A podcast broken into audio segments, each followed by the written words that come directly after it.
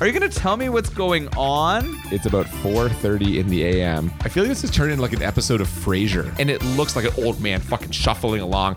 Who could it possibly be? Mungo Jerry. Young Bill Paxton, Fat Freddie Mercury. Carl Weathers, or as producer John knows him, Nick Nolte. These four human beings, you would never find them anywhere on Earth together. Clearly filming a sex tape. Lady Cheech starts getting upset. She's like, leave me the fuck alone, you creep. one of the most unconvincing karate chops I've seen in my entire life. He would have died immediately. The thing that bothered me most about him is that he was in his. He's in a fucking zoot suit. He looks like my dad, just a fucking sleazeball. Dr. Alan Paley is his name. clearly German. He's got a giant head and an even bigger gun. I wrote him down as the horn dog bad boy genius doctor. How is that not registering with you as sexual arousal? By the time you get a quarter and go to a payphone, you're going to be able to clothe yourself. What is happening here? Fake Tan Dan, El Presidente, Gary Busey, not Gary Busey, Bill Paxton's brother Dave Paxton, basically an Australian leather daddy. with that like disobedient little fuck kid. 30, 35 mall cops. People blowing in jugs. Oh yeah, stay downwind. You can Also, smell them. Willem Dafoe sees a cat. It's just him doing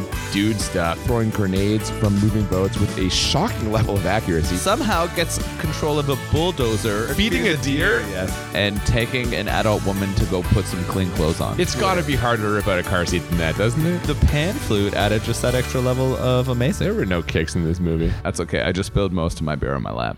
We are we are off and rolling.